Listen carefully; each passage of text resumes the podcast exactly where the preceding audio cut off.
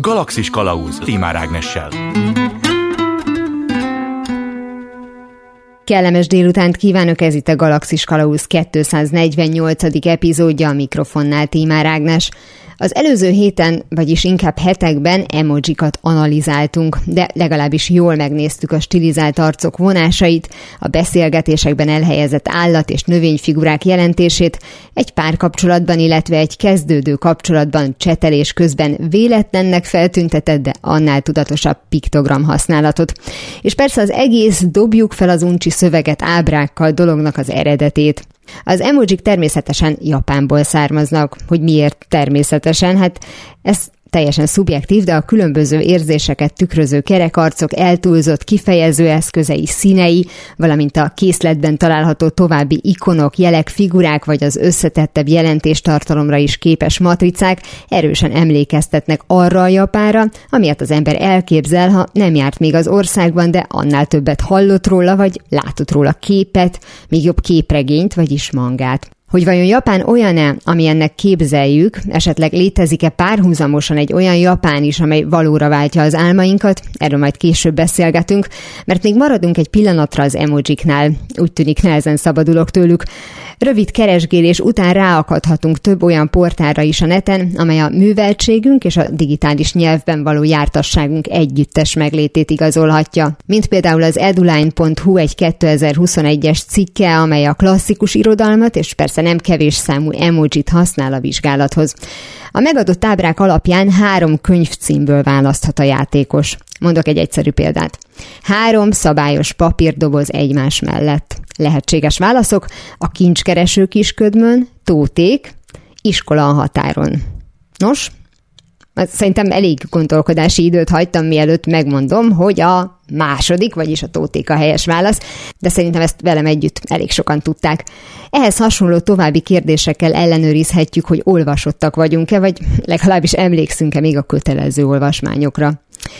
Ez az emojikhoz tartozó, mondjuk úgy saját szórakoztatásunkra kialakított játékok köre, mert hogy ennél fontosabb funkciója is lehet egy hangulatjelnek a kommunikációban, az egyértelműsítés. Ha nem csupán nyomatékosítás céljából használunk egy ugráló űrhajós figurát például, hanem Oké, nem ez volt a legjobb példa, mert most nem tudnék olyan mondatot mondani, amelyet egy ugráló űrhajós figura tenne érthetőbbé, ha csak nem a názánál zajlik a párbeszéd esetleg. Szóval egy könnyen meghatározható érzelmet vagy cselekvést kifejező emoji fontos része a karakterkészletnek, ha az adott nyelv eleve ábrák sorozata, és ezzel el is jutottunk oda, hogy nem csupán a megérzés, hanem a logika is Japánba vezet. Nem véletlen, hogy 1982-ben itt jelentek meg az első smiley Aztán persze hamar kiderült, hogy ezekre a szöveget díszítő elemekre azok is igényt tartanak, akiknek kevésbé fontos használni. A japán válasz pedig postafordultával érkezett, és ahogy a múltadásban egy korábbi felmérésre hivatkozva elmondtuk, egyre gyorsabban, egyre több és egyre specifikusabb hangulat született. Ez is a műsor elején említett párhuzamos világ egy bizonyítéka, de erről tényleg csak később. Most maradjunk általánosságban Japánnál. Az előző héten dr. Vihar Judittal a Magyar-Japán Baráti Társaság örökös tiszteletbeli elnökével már ellátogattunk a távol-keletre, de akkor kizárólag az emojikra fókuszáltunk, és mivel annyi izgalmas és ismeretlen dolog, szokás, hely, különleges atmoszféra és sok-sok ellentmondás hazája Japán, muszáj megvizsgálnunk jobban. Most tehát ezt tesszük, folytatva a beszélgetést Vihar Judittal. Első megálló Van nekik rengeteg szinonimájuk, főleg homonimájuk van, tehát az azonos alapú szavakból, hát például most hirtelenjében eszembe jut a szejkó szó, azt jelenti, hogy siker, de ennek tíz különböző teljesen más jelentése is. Van például a nemi örömöt is ez a szejkó jelenti. Mm. Tehát nagyon sok a homonima, nagyon sok a szinonima, nagyon gazdag nyelv, úgyhogy ezért is, ha írnak, akkor nagyon jó, ha egyértelműsítik a dolgokat. Az, hogy ugye az angol ilyen fura módon került bele először a, a japán nyelvbe, ami azóta ugye ön is mondta, hogy sokat változott és fejlődött, ez mikorra tehető? Tehát, hogy ez egy ilyen popkulturális robbanással volt egyenlő, vagy ez egy sokkal-sokkal régibb feladat, hogy egész egyszerűen, amikor bármilyen módon az angol száz kultúra megjelent Japánban, akkor már volt egy kialakulási módja, és ahhoz képest napjainkban sokkal nehezebb már nekik megtanulni a, a beszélt, az angolul beszélt angolt. Igen, hát valóban 1868-hoz köthető az, hogy Japán a hosszú, több évszázados zártság után megnyitotta kapuit. Ez Meiji császárnak köszönhető, aki egy fantasztikus, felvilágosult uralkodó volt, és ő volt az, aki azt mondta, hogy fel kell venni a kapcsolatot Európával, Amerikával, sorra kötötte meg a, az egyezményeket a különböző országokkal, így Magyarországgal és Ausztriával, ugye az osztrák-magyar monarchiával is, és azóta van barátság a két ország között. Tehát nem csak velünk történt ez, hanem az összes többi országgal is szinte egyszerre zajlottak ezek 1868-1869-ben, és hát ekkor vették ők észre, hogy az, az egész kultúra teljesen más, mint az övék. Ugye ez egy szigetország, kialakította a maga sajátos kultúráját, amiből mi most már nagyon sokat át is vettünk, de eredetően ők az angoloktól, meg az amerikaiaktól vették át, és nem csak a, a dolgokat magukat, hanem a neveket is. Tehát attól kezdve használták ezeket az angol szavakat, például ugye náluk az ajtó általában olyan, hogy ilyen tolóajtó, félrehúzható mindenütt de viszont a mi ajtónk az másfajta, éppen ezért ők a mi ajtónkat, mikor átvették, akkor ezt úgy vették át, hogy, hogy doa. Uh-huh. Tehát így maradt meg a nyelvben, de mindennel így van, attól kezdve belerobbant a japán kultúrába az angol nyelv, és valóban, ahogy hogy Ágnes volt olyan kedves mondani, hogy igen, hogy ők nagyon nyitottak, nagyon átvesznek dolgokat, ez történt a kínaival is, mert annak idején ugye réges-régen, meg a középkorban is, azon a vidéken, távol-keleten a kínai nyelv volt olyan, mint itt Európában a latin. Tehát a kínait tudni kellett, és így vették át a kanjikat, de azokkal együtt a fogalmakat, szavakat, ünnepeket, szokásokat, amiket ők a maguk képére alakítottak, és bizony tovább is fejlesztettek. A japánokban van egy ilyen perfekcionizmusra való törekvés, hogy minden legyen tökéletes, akkor boldogok. Ezt én abszolút meg tudom érteni. nem mindenki működik így egyébként, hogyha most ilyen nagyon profán szintre visszük a dolgot, lényegében a YouTube-os csomagolós videókból kiderül az, hogy hogyan lehet a leg észszerűbb módon utazni, pakolni, élni. Hát nem véletlen gondolom, hogy a a helyi kihasználásban is nagyon-nagyon profik a kínaiakkal együtt egyébként, és ez nem csak abból ered, hogy mert hogy jaj, sokan vagyunk kis helyen, hanem mert hogy nem pocsékolunk, nem wow. herdáljuk el sem az időnket, sem az energiánkat, és gondolom, hogy ők pont az ellenkezőjétől szoronganának. Tehát ez annyira mélyen benne van a japán kultúrában az észszerűség, hogy nekik az lenne diszkomfort, hogyha egy kupleráj lenne a lakásban, és úgy kellene elindulni. Bizony, bizony, így van. Úgyhogy hogy ők például most az jutott az eszembe, hogy a például lakásokban, vagy patikában láttam ilyet. A lépcsők, amivel fölmennek az emeletre, ugye nálunk az ott belül tök üres. Ő náluk egy kis ajtócska van, és az tele van rakva mindenféle holmival, hogy azt a helyet is ki tudják használni, mert ugye nagyon kevés a hely. Tehát akkor mégiscsak volt ennek egy gyakorlati oka, csak aztán ebből művészetet csináltak, ahogy ez jellemző a japánokra. Így van pontosan. Hát a csomagolás művészetük az, az valami fantasztikus. Sehol a világon úgy nem csomagolnak be tárgyakat, ha az ember vásárol, mint ahogy ők, és ott is a praktikusság.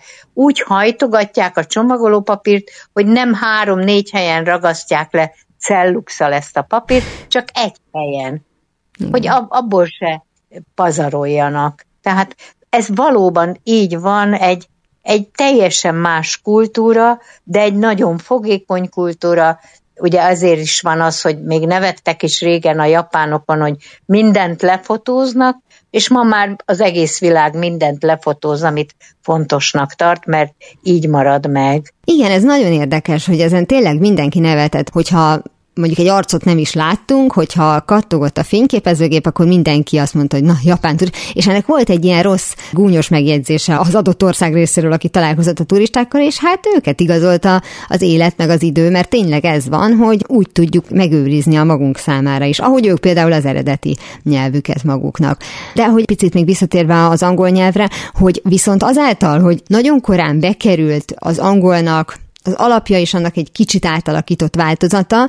Ha beszélni nehezebben is tanulják meg, a logika mentén az írás, az meg gondolom könnyebben jön most az említett door helyett a doá, hogy hamar rájönnek ugye az összefüggésekre. Azt nem tudom, hogy a nyelvtanban mennyire ö, tudták ezt bevonni. Ha jól tudom, akkor még a, a névadásoknál is nagyon régóta jellemző az, hogy gondolva csak a, nem tudom, néhány színészre, Tony Leung, hogy megtartják a természetesen a vezetéknevet, de hogy nagyon-nagyon sokszor angol száz keresztnevet adnak. Igen, ez nagy divat, valóban így van, és amikor megszületik egy gyerek, akkor akkor nem csak japánul írják be az anyakönyvbe a nevét, hanem latin betűkkel is, és még egy érdekesség, a japánoknál ugye a vezetéknév áll elől, a keresztnév, vagyis hát az utónév az a második helyen, amikor az angol nevüket írják, akkor megfordítják ugyanúgy, ahogy az angolban mm. van, tehát elől van az utónév, és utána a vezetéknév.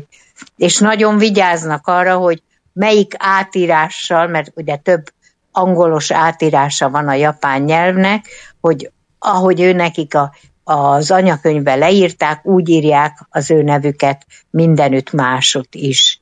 A név náluk nagyon-nagyon fontos. Ha, ha egy gyerek születik, akkor, akkor nagyon-nagyon sokat gondolkodnak azon, hogy mi legyen a neve, de főleg azon, hogy ezt a nevet milyen kanjikkal írják le, hogy minél szebb és, és boldogítóbb legyen. Hogy ennek van egy ilyen szakrális vagy spirituális hangulata, amiből aztán ugye jött a, a turista változat, hogy aki oda látogat, az rögtön az első lehetőségnél kéri, hogy írják le az ő nevét. Tehát, hogy miközben ez náluk ugye sokkal többet jelent. Így van, igen. igen. És ők a születésnél valóban, hogyha megkapják ugye latin nyelven is, de el szokták látni valamiféle beszélő névvel is, tehát hogy már felruházzák valamivel a született gyereket, vagy pedig azért ez nem a kultúra része, tehát hogy ez egy ilyen téveszme, mert van egy ilyen városi legenda, vagy lehet, hogy annál több. Hát ők a gyerekeket a, azon a néven szólítják, a japán nevükön, amiket ők adtak. Aztán az élet folyamán a japánok változtatják a nevüket. Ez is egy érdekes dolog. A keresztnevüket? Van valami nagy, igen. Néha a vezetéknevet, de gyakrabban a keresztnevüket, ha, ha van valami nagy esemény, akkor megváltoztatja, és ezen a másik nevén szólítatja magát. Amikor valaki meghal, annak külön halotti nevet is adnak. Hmm. Tehát a név valahogy egész mást jelent az ő számukra, mint az európainak. Megint csak az irodalomra tudok hivatkozni, hogy nagyon-nagyon gyakran előfordul, hogy nem adnak nevet a szereplőnek, hosszan-hosszan zajlik az esemény, és utolsó pár bekezdésben mondja meg az író, hogy ezt a főszereplőt így és így hívják. Tehát ez is egy teljesen más dolog, mint ahogy nálunk van. Ugye nálunk nagyon fontos a név.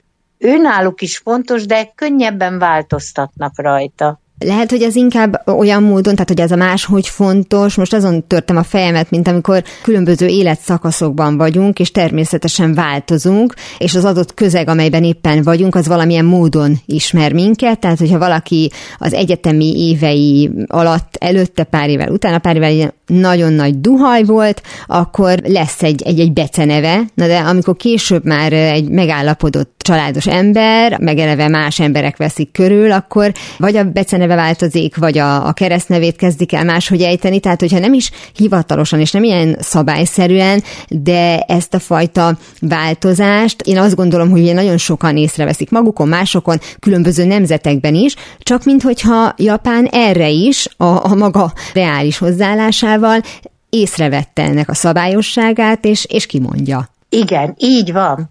Így van, pontosan. Írók is soha nem azt a nevet, nagyon ritkán a saját nevüket használják, amivel megszülettek, mindig változtatnak rajta, és amikor megjelenik valamilyen művük, akkor ezt a nevet használják. Nálunk is van ilyen, de én azt hiszem, hogy Japánban szinte minden író így tesz, hogy megváltoztatja a nevét. Az jutott eszembe erről a nagyon jellemző angol száz jelenlétről például a keresztnévben, hogy ez is egyfajta segítség a külföldiek, vagy egyáltalán a világ számára, hiszen elég csak Akira Kuroszavára, illetve Kuroszava Akirára gondolni. Magyarországra egyszerre érkezett tulajdonképpen az ő hírneve meg a művei egyenesen Japánból, és már az amerikai kultúrán keresztül, ahol ugye szintén alkotott, ahol ösztönösen Akira Kuroszavának mondták, miközben ő Kuroszava Akira, tehát hogy utána kell nézni, hogy nézzük csak meg, hogy a gyermekei milyen vezetéknevet kap, hogy mely, melyiket kapták, akkor az a vezetéknév. És hogyha azokat a, a művészeket vesszük, akik eleve angol száz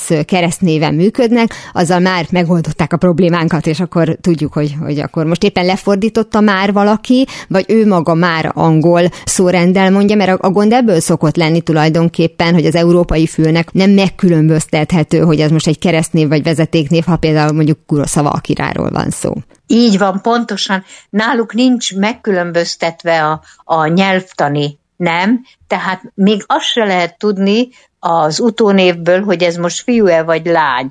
Van olyan persze, amikor ez is, az is, ugye, mint nálunk is vannak ilyen nevek, ami lányokra is, meg fiúkra is vonatkozik, Gábor, Gabriella, valami hasonló, de alapvetően nem lehet tudni az utónévből, hogy most egy férfiről vagy egy nőről van szó.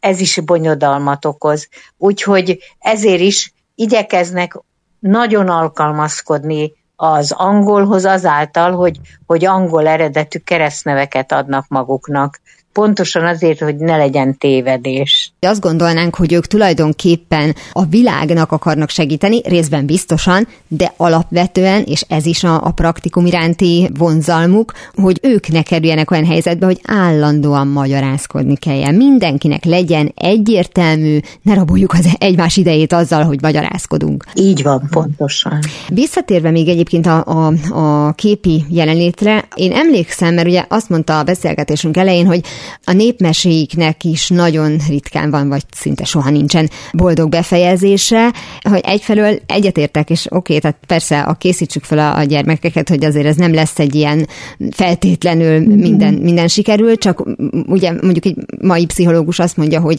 de ha már így indul a, a, a gyerek, akkor nem, nem biztos, hogy olyan nagyon motivált lesz, és én emlékszem, hogy ez egy kicsit hasonlít a magyar kultúrára, mert nálunk készültek egyébként zseniális rajzfilmek, amiket az ember nagyon szeret. Hát nem volt egy pár olyan rajzfilm, amitől az élettől is elment a kedve egy nyolc éves gyereknek, tehát túl, túl realisztikus volt, tehát hogy nyilván van egy életkor, ameddig még rózsaszínnek kell lenni ennek a világnak, viszont pontosan az, hogy ők nagyon törekednek az egyértelműségre, talán emiatt van, de, de javítson ki a tévedek, amikor először láttunk gyerekkorunkban animéket, és egy-kettő jött be, és akkor még úgy nem is nagyon tudtuk, hogy ez tulajdonképpen micsoda, fura nagy szemük van, meg azért úgy van úgy varázserejük általában valamit csinálnak, és hogy nagyon gyakran volt, hogy egy kicsit képregényes hangulata volt még egy animének is, hogy amikor például mondjuk egy hanghatás volt, akkor meg is jelent az néhány karakterben, vagy mondjuk egy ilyen puffjelben például, pedig hát ugye párbeszédes formában zajlott ez a mese, tehát hogy minden fórumot megragadtak arra, hogy átadják azt az üzenetet, miközben mondjuk az adott jelenetben egy verekedés volt. Igen, tehát minden, minden fórumot valóban megragadnak, ezekben a mangákban, meg animékben nagyon sokszor lehet látni ilyen gyönyörűen dizájnozott írásjegyeket, akár szótag, akár pedig fogalomjegyeket, mert nagyon gyakori náluk ami nálunk sokkal kevesebb, ezek a hangutánzó hangulatfestő szavak. Ezzel tel is tele van a japán nyelv, és ezeket a szavakat beleépítik ezekbe a mangákba, meg animékbe, úgyhogy ezeket nagyon-nagyon nehéz lefordítani. Az én diákjaim imádják ezeket az animéket, meg mangákat, és nagyon szeretik fordítani, és mindig ezen van a legnagyobb vita, hogy ezt a bizonyos hangutánzó vagy hangulatfestő szót hogyan adja vissza a magyarban, mert mindennek, mindennek, akármilyen hangot vagy hangulatot látunk, annak vannak ilyen, ilyen különleges szavai. Mindenre. Például, ha azt mondom, hogy sok csillag van az égen, akkor a csillag mellé oda teszem azt, hogy kirá, kirá, az azt jelenti, hogy, hogy, hogy pislákolnak ott a csillagok. Tehát tel is tele van ilyen dologgal, ez most csak egy példa, de akármit mondanék, mindenütt ott lennének ezek a szavak, ami a magyarban, ha így fordítanánk, akkor komikus lenne, tehát ezt nagyon ügyesen igékkel meg lehet próbálni visszaadni, mert hát ugye, ha nem adjuk vissza, akkor elloptunk valamit, de hát nálunk ilyen szavak csak csekély számban vannak. Nagyon-nagyon követik a napi szinten való változást. Miközben a nyelv akármelyikre gondolunk a, a négyből, az állandó, változatlan, vagy például abban is, hiszen ugye azok is kis mintákból állnak össze, abban is mutatkozik valamiféle változás, vagy esetleg számszerűen növekednek ezek a, a fogalmak is, vagy mondjuk a, a szótagírás esetében a, a szótagok. Az az igazság, hogy nyelvtani szempontból is nagyon változékony nyelv a japán. Tehát az embernek, én azt szoktam mondani, hogy minimum három évenként ki kell menni, mert annyira változik, például ige végződések megváltoznak. És ha az ember nem megy ki, akkor ezt nem is tudja.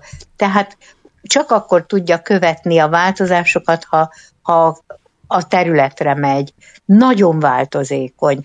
Tehát nyelvileg is a változékony nyelvek közé tartozik, és ez is azért nehezíti a helyzetet. Hát emellett ugye nagyon sok minden van, ami, ami megint csak nincs más nyelvekben, hogy például van a férfi nyelv, és van a női gyermeknyelv. Tehát oh. mást mond egy férfi, mást mond egy nő. A nőnek sokkal tiszteletre méltóbban kell beszélni, mint egy férfinek. Például, Aha, tehát akkor mindenhol van ilyen. Csak esetleg változnak ezek, a, ezek az arányok. Mindenhol van ilyen valóban, de itt teljesen, tehát ha egy nő nem úgy beszél, hogy udvariasan, akkor azt lenézik, bár ma már a lányok ugye azáltal, hogy próbálnak egyenlőek lenni a fiúkkal, nagyon gyakran a fiús szavakat mondanak. Tehát a mai nemzedék az kezdi elmosni ezt a nagy különbséget. Ha a számításaim helytállóak, amikor eléri a 88 mérföldes sebességet, csodát fogsz látni, fiú! Még az interjú előtt dr. Vihar Judit elmondta, hogy épp az említett hangfestő hangutánzó szavak, illetve a szimbólumok használata miatt olyan kedveltek Adi Endre versei Japánban. A költő nem csak követője volt az impressionizmusnak és a szimbolizmusnak, hanem a maga képére formálta a stílusokat. A hagyományos nyelvi és képi elemeken kívül saját újításait, maga faragta szimbólumait használta. Ez a különleges kifejezési mód, amelynek pontos értelmezése talán a magyar olvasótól nagyobb energiát követel, a japán rajongókhoz igencsak közel áll.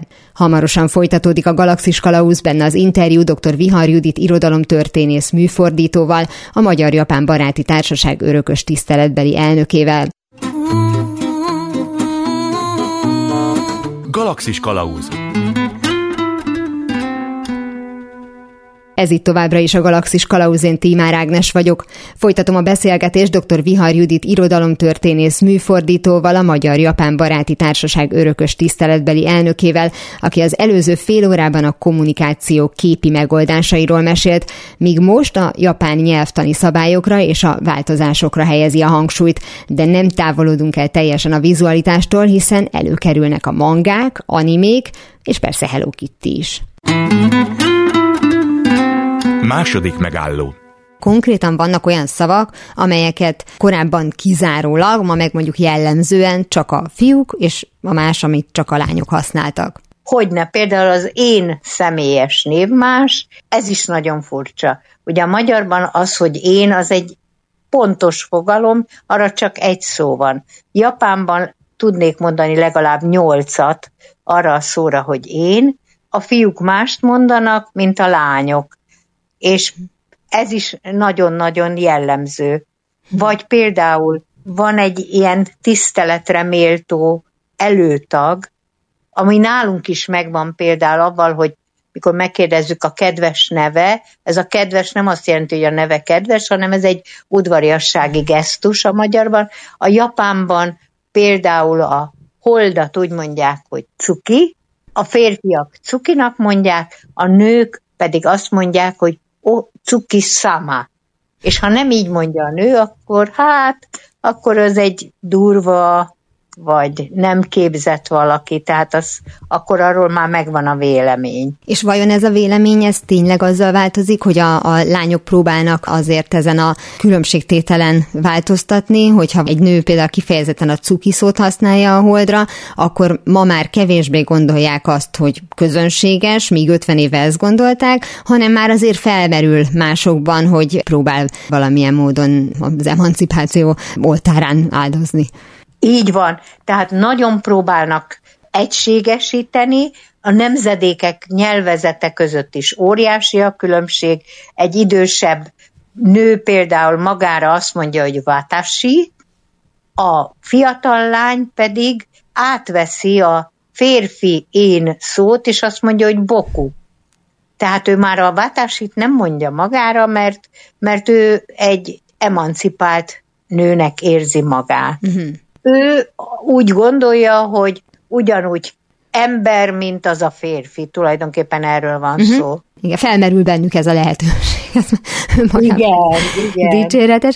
Az az érzésem egyébként, hogy egy ilyen folyamatos ellentmondás az, ami jellemzi ezt a kultúrát, és lehet, hogy most nagyon-nagyon leegyszerűsítem, de ugye egyfelől már megbeszéltük, hogy az angol azért valamilyen módon, de jelen van szinte mindenki életében, miközben ugye a hagyományőrzés egy nagyon fontos dolog, az is kiderült a beszélgetésből például azért, hogy megmaradjon a, az eredeti irodalom, de ha mondjuk azt nézzük, hogy egyfelől itt a praktikum, mi az élet minden területén, másfelől meg van egy gyakorlati élettől elrugaszkodott líraibb énje Japánnak, ami mondjuk egy európai kultúrában lehet, hogy ilyen pátoszosnak tűnne, nekik meg teljesen természetes, és még, még azt is látjuk, hogy például a, nem tudom, hogy ez mennyire szélsőséges, vagy egy ilyen marginális jelenség, hogy de azért filmekbe bele szokták tenni, lehet, hogy ez csak a, a fiatalokra jellemző, ez a nagyon erőteljes, vagy ha úgy tetszik, durva gőzkiengedés az állandó feszültség alól, miközben napi szinten megőrizték azokat az udvariassági szabályokat, mondjuk a meghajlás, ami évezredek óta a kultúrájuk része. Ez pontosan így van. Azt szoktuk mondani, Japán az ellentétek országa. Ez is benne van, az is benne van. Mind a kettőt, mert mindent meg akarnak őrizni, és úgy érzik, mindenre szükség van. Tehát valóban a régi dolgokat megmentve megőrzik, erre megint csak egy nagyon jó példa. A fiatalok lenézték a régi japán mitoszokat, ó, hát az már megtörtént, nem érdekes, nem akartak vele foglalkozni. Ezért azt csinálták, hogy mégiscsak megőrizzék, készítettek több anime film sorozatot mai tartalommal, de mind benne volt a régi mitoszok története, és ma már gyönyörűen tudják hmm. ezeket is a fiatalok.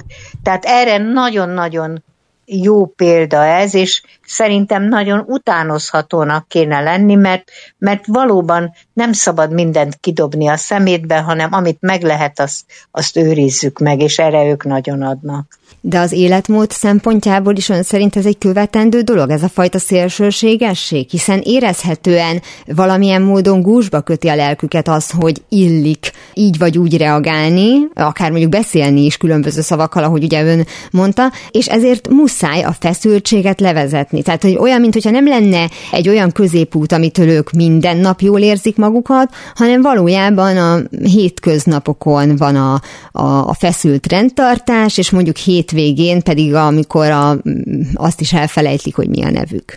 Pontosan így van. Nagyon erős a szorítás mindenben, tehát ha az ember, mit tudom én, a metrón nem érvényesíti kifele menet a jegyet, akkor újból meg kell venni. Ez is csak egy példa, de rengeteg ilyen van, amiben nagyon-nagyon erős a szorítás, és ezért aztán tényleg hétvégén ugye a legtöbb ember elmegy inni, és, és hát ivással próbálja eh, fellazítani ezeket a borzalmas erős kötöttségeket, és nagyon sok olyan jelenség is van a társadalomban, ami pontosan ezt mutatja, hogy nem, nem bírja elviselni ezeket a kötöttségeket. Például van egy körülbelül olyan 40 ezer japán, aki nem mozdul ki a szobájából, éjjel-nappal ott van. Uh-huh. Éjszaka kimegy a frigiderből, eszik valamit, de napközben nem. Tehát egy ilyen bezárkózás jellemzi őket. Úgyhogy ez mind-mind azért van, mert nagyon erős a szorítás, de ha nem lenne ilyen, akkor ők nagyon vagányak lennének nagyon nyitott nemzetről van szó, nagyon nyitott kultúráról, és hogyha látják azt, hogy egészséges, már olyan értelemben egészségesebben él más nemzet, hogy jobban beosztja az egy napját, és nem kell teljesen kiütnie magát két napra ahhoz, hogy el tudja viselni az egész hetet, akkor lehet, hogy ez a vágy azért elég sok mindenkiben megjelenik. Csak hát ugye nagy Japán, minden egyes munkahely gondolom ilyen módon működik, tehát hogy ilyen egy fecske nem csinál nyarat, alapon nem lehet belőle kitörni, de a kérdés az mégiscsak az, hogy vajon ez nekik azért kényelmes, mert már nagyon régóta megszokták, hogy így élnek, vagy pedig azért meg megjelenik egyre inkább az, hogy esetleg egy kicsit kényelmesebben vegyünk részt ebben az életnevű dologban. Hát így van. Azért van az a nagy szorítás, ugye ez a, a szamuráj korszakból maradt ott, ugye ez mm. nagyon szigorú korszak volt, a, a, ha meghalt a, a földesúr, akkor sokaknak ugye bele kellett menni a halálba, tehát nagyon-nagyon szigorú korszak volt. Ma is, hogyha az ember megnézi reggel, ahogy mennek munkába az emberek, egyforma öltöny, egyforma nyakkendő, tehát megvan kívül belül ez a, a nagy-nagy szigorúság. És, és hát azért kitörések egyre inkább vannak, egyre inkább ugye globalizálódik a világ, ők is kezdenek hasonlítani Európára, Amerikára, ugye régen még vasárnap is bejártak dolgozni, én emlékszem 86-ban voltam kint először, akkor a barátnőmnél laktam, és a férje még vasárnap is bement dolgozni, mert úgy érezte, hogy a, a, az atyavállalatnak, mert ez kicsit ilyen szemlélet, szüksége van az ő munkájára. Manapság már szombat-vasárnap nem mennek dolgozni, az anyuka otthon marad főzni, az apuka elviszi, mit tudom én, az állatkertbe a gyerekeket, tehát kezdenek családonként is együtt élni, mert eddig mindig úgy volt, hogy az apa az dolgozott, vállalt egy plusz félállást, hogy a gyerekek tanulmányait is ki tudják fizetni, az anya intézte az iskolai dolgokat, hogy melyik iskolába járjon a gyerek, hogy a barátokkal tartsák a kapcsolatot. Tehát az anya az otthon volt, ugye, ezért is nagyon, nagyon nem szeretnek férhez menni a japán nők, mert akkor otthon kell maradni, nem dolgozhat. Kevesen vannak, akik dolgoznak. De abban az időben még akkor ugye csak a, a nő intézte ezeket a dolgokat, a férj férj csak a pénzszerzéssel foglalkozott tulajdonképpen. És akkor abba jobban belefért az a fajta elhajlás hétvégenként, amit gondolom a nőnek illet elnézni. És hogyne? Most kezdenek erről is leszokni. Uh-huh. Általában az volt, hogy vége a munkának, jó későn, és akkor a az, e, az a csapat, akik együtt dolgoznak, együtt mennek el, ugye csoport társadalomról van szó, egyik kocsmából a másikba, megvan minden kocsmában mindenkinek a maga kis sörös kancsója, hogy abból ihat. Például volt ilyen, hogy, hogy oda mentem a barátnőmhöz, és mondta, hogy majd jön a férje is, azt telefonált a férje, hogy nem tud jönni, mert ha ő nem menne el erre a közös ivászatra, akkor kinéznék őt, és tán ki is rúgnák. Na most mostanában a szabad elvű és okosan gondolkodó főnökök azt mondják, hogy mi a fenének menjünk, mindenki menjen haza, törődjön a családjával. Egyre jobban ezt látom. Uh-huh. Tehát akkor jellemzően az, amit mondjuk filmekben, új filmekben is látunk, hogy ez a nagyon, hm, mondjuk úgy, hogy intenzív bulizás, ez azokra a fiatalokra igaz, akik már munkába álltak, de még nem kötelezték el magukat. Így van, igen, igen. Az, amit mondott ezzel a vasárnap is dolgozik, és ugye van egy kicsit ilyen, nem mondja senki, hogy be kell mennem, de úgy érzem, hogy be kell mennem, nem mondja senki, hogy menjek el a társasággal, de érzem, hogy el kell. Tehát, hogy azért erről a fajta ilyen csinovnyik hozzáállásról gondolom nagyon nehéz leszokni, csak ahogy mondtam, hogy szó, ugye eszembe jutott ez a vasárnap, hogy akkor abban az időben volt a, a kommunista szombat, és volt a japán vasárnap ezek szerint. Igen, Igen, így van, bizony. Ez az univerzalitás, és egyáltalán az, hogy egy ilyen nagyon egységes képet mutatnak kívülről, belülről, akár az egyforma öltönnyel, akár az egyforma gondolkodásmóddal, tehát, hogy mondjuk hasonlóak még, még a hobbiaik is, hogyha vannak, és ahogy mondta, ugyanoda mennek el bulizni, és talán ez most kezd el valamennyire feloldódni, ez nyilván mutatja azt, hogy nem kifejezetten egy individualista társadalom, illetve hogy hát vannak olyan szavak, amelyeket különböző korúak, különböző nemű emberek használhatnak. Azzal, hogy megjelentek, és tényleg általánossá váltak az emojik. Sőt, tulajdonképpen a digitális kommunikációban valóban össze tudunk rakni szerintem egy komplet bekezdést csak emojik használatával, meg matricák használatával. Az például egységesítette olyan szempontból a nyelvhez való jogot, hogy ott nincs kiemelve, hogy ezt az emojit csak férfi használhatja, ezt csak idős nő, ezt, tehát hogy gondolom itt viszont már ez a fajta felosztás nem jelent meg. Én erről nem tudok, hogy megjelent volna. Valóban, én is úgy tudom, bár ők az internetet annyira nem használják, mint mi. Komolyan? Tehát, Na, jó, most, e, tehát most az történt, hogy így megálltam egy pillanatra, így tátva maradt a szám, tehát hogyha valamire az ember nagyon sztereotipikusan gondol, vagy legalábbis én így azt mondom, hogy hát minimum annyira a digitális világban jelen vannak, és ezek szerint nem. Az idejük hiány, vagy nincs rá vágy? Idejük hiány, igen, igen. Igen, vagy, vagy nincs szükség rá. Én most itt a magánéletre gondolok, uh-huh. hogy inkább egy telefon, vagy valami ilyesmi, de nem annyira használják. Ugyanez vonatkozik például, engem meglepett a bankkártyákra.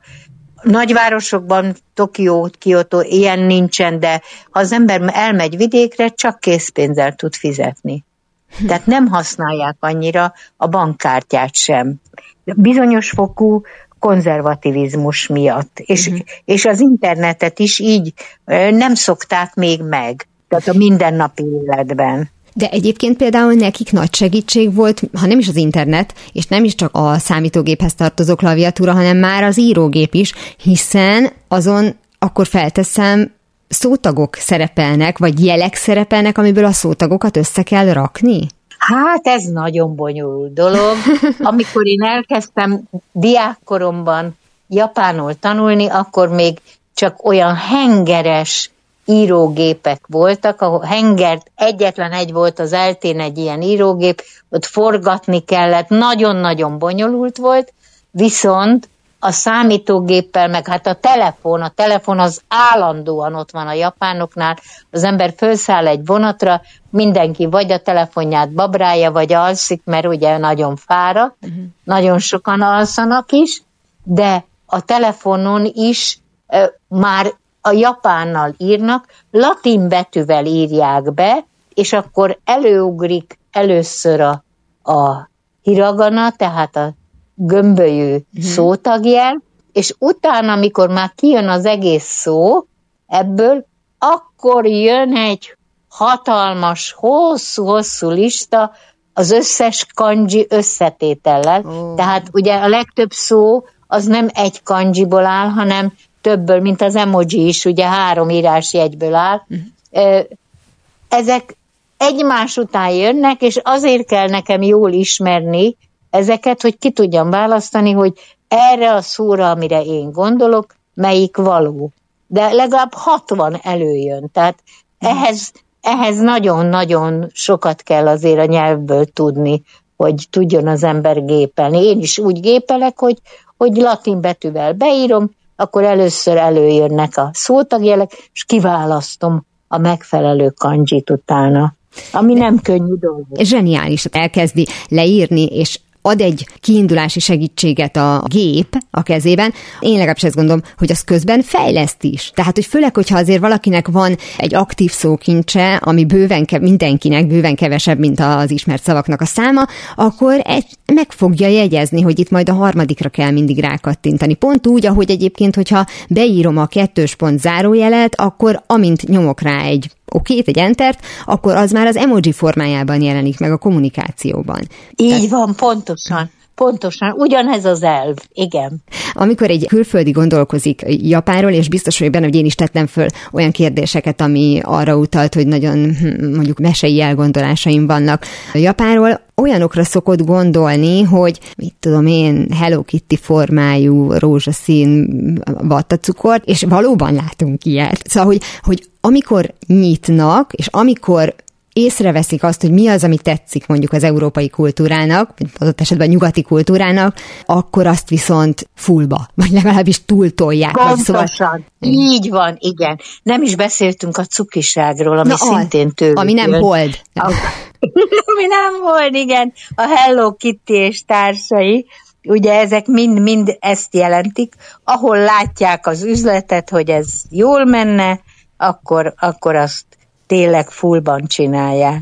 Ez nagyon érdekes egyébként, hogy ők tulajdonképpen kialakítottak egy olyan másodlagos kultúrát, hogy amit észrevettek, hogy amilyennek gondolják őket mások, sok-sok hibával, meg sok-sok túlzással, azt ők létrehozták mert hogy, hogy láttam például képeket olyan házakról, ami nagyjából úgy nézett ki, mintha egy rajzfilmet néznék, tehát hogy színes és, és gömbölyű formájú társasházban a lakásoknak Igen. kívülről, Igen. és közben úgy néz ki az egész, mint egy, tényleg, mint egy, mint egy rajzfilmben, és akkor amiről beszéltünk, a, a, a vattacukor sem csak vattacukor, hát elég megnézni egy YouTube videót, amikor készíti a vattacukros, hogy nem úgy, mint nálunk, hogy ott körbe tekergeti, és akkor lesz valami rózsaszín valami, hanem formákat gyártanak játszanak belőle, és akkor az tényleg olyan lesz, hogy megszólal, hogy valójában nekik nem lett volna erre feltétlenül igényük már csak a praktikum iránti vágyuk miatt sem, de mivel látták, hogy így látják őket külföldről, akkor, akkor legyen egy ilyen másodlagos megjelenésünk is. Így van, ez pontosan így van, száz százalékig, igen. Közben meg azt érzem ezen a dolgon, és lehet, hogy tényleg túlzok, hogy, hogy egy kicsit a saját fogságukban vannak valóban, amiről, amiről beszéltünk igen, korábban, igen, mindenféle igen. szempontból. Tehát egy, van egy nagyon-nagyon erős megfelelési kényszer személy szinten, és nemzeti szinten is. Így van, pontosan, igen. De ha meg nem így élnének, akkor meg ez zavarná őket? Hát biztos, biztos. Ezt megszokták, ez, ez így nekik jó, mm. tulajdonképpen nem nagyon akarnak ezen változtatni, mert, mert így, így szokták meg. Nyilván ez olyan dolog, ebbe az embernek jobban bele kell látni, ez nem hogy ahogy működik egy kapcsolat, hogy kívülről nem látjuk, hogy belül mi van, és hogy valaki olyan dolgokat igen, fogad el, amiket igen. általánosan nem fogadunk el, és meggyőzi magát, hogy ő így jól érzi magát ebben, valaki meg tényleg jól érzi magát, szóval, hogy azért ez ennél persze összetettebb, de mondjuk annak nagyon örülök, hogy beszéltünk egyrészt az emojikról, arról, hogy a, az írásjelek hogyan alakultak ki. De nem tudom, hogy ön egyébként mennyi idő után mondta azt, amikor elkezdett vele foglalkozni, hogy na, most, most már azt gondolom, hogy nagyon nem tudnak meglepni? Ilyet nem gondoltam soha. Sőt, azért választottam a Japánt, mert ez egy életprogram, hogy soha nem lehet megtanulni, és ez nekem ezt tetszett benne, úgyhogy mindig van valami, ami új dolog, és ami, ami meglep, és, és pontosan ez a szép benne. Én, én legalábbis így érzem. Nagyon szépen köszönöm, hogy beszélgetett velem Japánról, illetve hát arról, hogy a, az emojiknak a hazája az kicsit olyan, mint az emojik, és azoknak a létrejötte, meg annál még sokkal több. Dr. Vihar Judit irodalomtörténész műfordítónak a Magyar-Japán Baráti Társaság tiszteletbeli örökös elnökének nagyon szépen köszönöm, hogy beszélgetett velem Japánról. Én is nagyon köszönöm, minden jót kívánok a hallgatóknak. Toto, azt hiszem már nem Kenzeszben vagyunk. Nincsen Japán Hello Kitty nélkül, vagyis az általunk ismerni vélt Japán bizonyára nem nélkülözi, ahogy a szintén az interjúban említett virágformájú vattacukrot sem, és minden ingatlant és inkóságot, amelyet egy anime díszleteként fagyi színekből kellő mennyiségű kiegészítővel elő tudnak állítani. Ahogy minden országban megtalálhatók azok a helyek, azok a szokások, azok a szimbólumok, amelyek a turistákat szolgálják, úgy Japánban is, de ahogy mondtuk, ők nem végeznek félmunkát. Mint egy párhuzamos dimenzióként hozták létre a szuvenír Japánt, amelynek már csak a látványát is szívesen viszi haza, aki ott járt. És miközben féltve őrzik, talán valamelyest el is zárják a világ elől a bennük élő kultúrát, amely csupán néha láttatja magát egy-egy meghajlásban, ha kell, kérésre új szokásokat hoznak létre, vagy átalakítják a régieket turista kompatibilissé. Hello Kitty ennek az iskola példája. A mesefigurát 1974-ben alkotta meg a japán Shimizu Yuko, és aki az animációs alkotást nem követte, az 1975-ben láthatta Kittit először egy pénztárcán. Majd egyre több terméken jelent meg, egyre több országban, illetve természetesen ő maga is elkészült különböző méretben, különböző anyagokból. Eredetileg a kislányoknak szánták a mesét, és vele a cuki cicát, de már a 90-es évekre olyan kultusza lett, hogy a világ minden pontján akár felnőtt férfi férfiak is elkezdtek viselni olyan pólót, amin Hello Kitty integet. Az Egyesült Államokban szinte a kezdetektől jelen volt, 1983 óta pedig ő az amerikai gyerekek nagykövete a UNICEF-ben. A karakter eredeti neve Kitty White. Az angol száz elnevezést a 70-es évek brit kultúra iránti érdeklődése szülte, valamint azon túl, hogy a Kitty angolul cicát jelent, állítólag Alice egyik macskájáról nevezték el Louis Carroll Alice Tükörországban című mesekönyvéből. Ez talán véletlen, de az ország turistáknak szánt színes, vattacukros Hello Kitty dimenziója, ha úgy tetszik, Japán tükörország változata. Már ennyi volt a Galaxis Kalauz, jövő héten ugyanekkor találkozunk, hamarosan archívumunkból visszahallgathatják a mai adást is, valamint most már podcast formában is elérhető a műsor. A rádió és a Galaxis Kalauz Facebook oldalán további érdekességeket találnak, illetve ha még nem tették, iratkozzanak fel YouTube csatornánkra. Köszöni a figyelmüket a szerkesztő műsorvezető Tímár Ágnes. Viszont hallásra! Viszlát, és kösz a halakat! Ez volt a Galaxis Kalauz. Timár Ágnes műsorát hallották.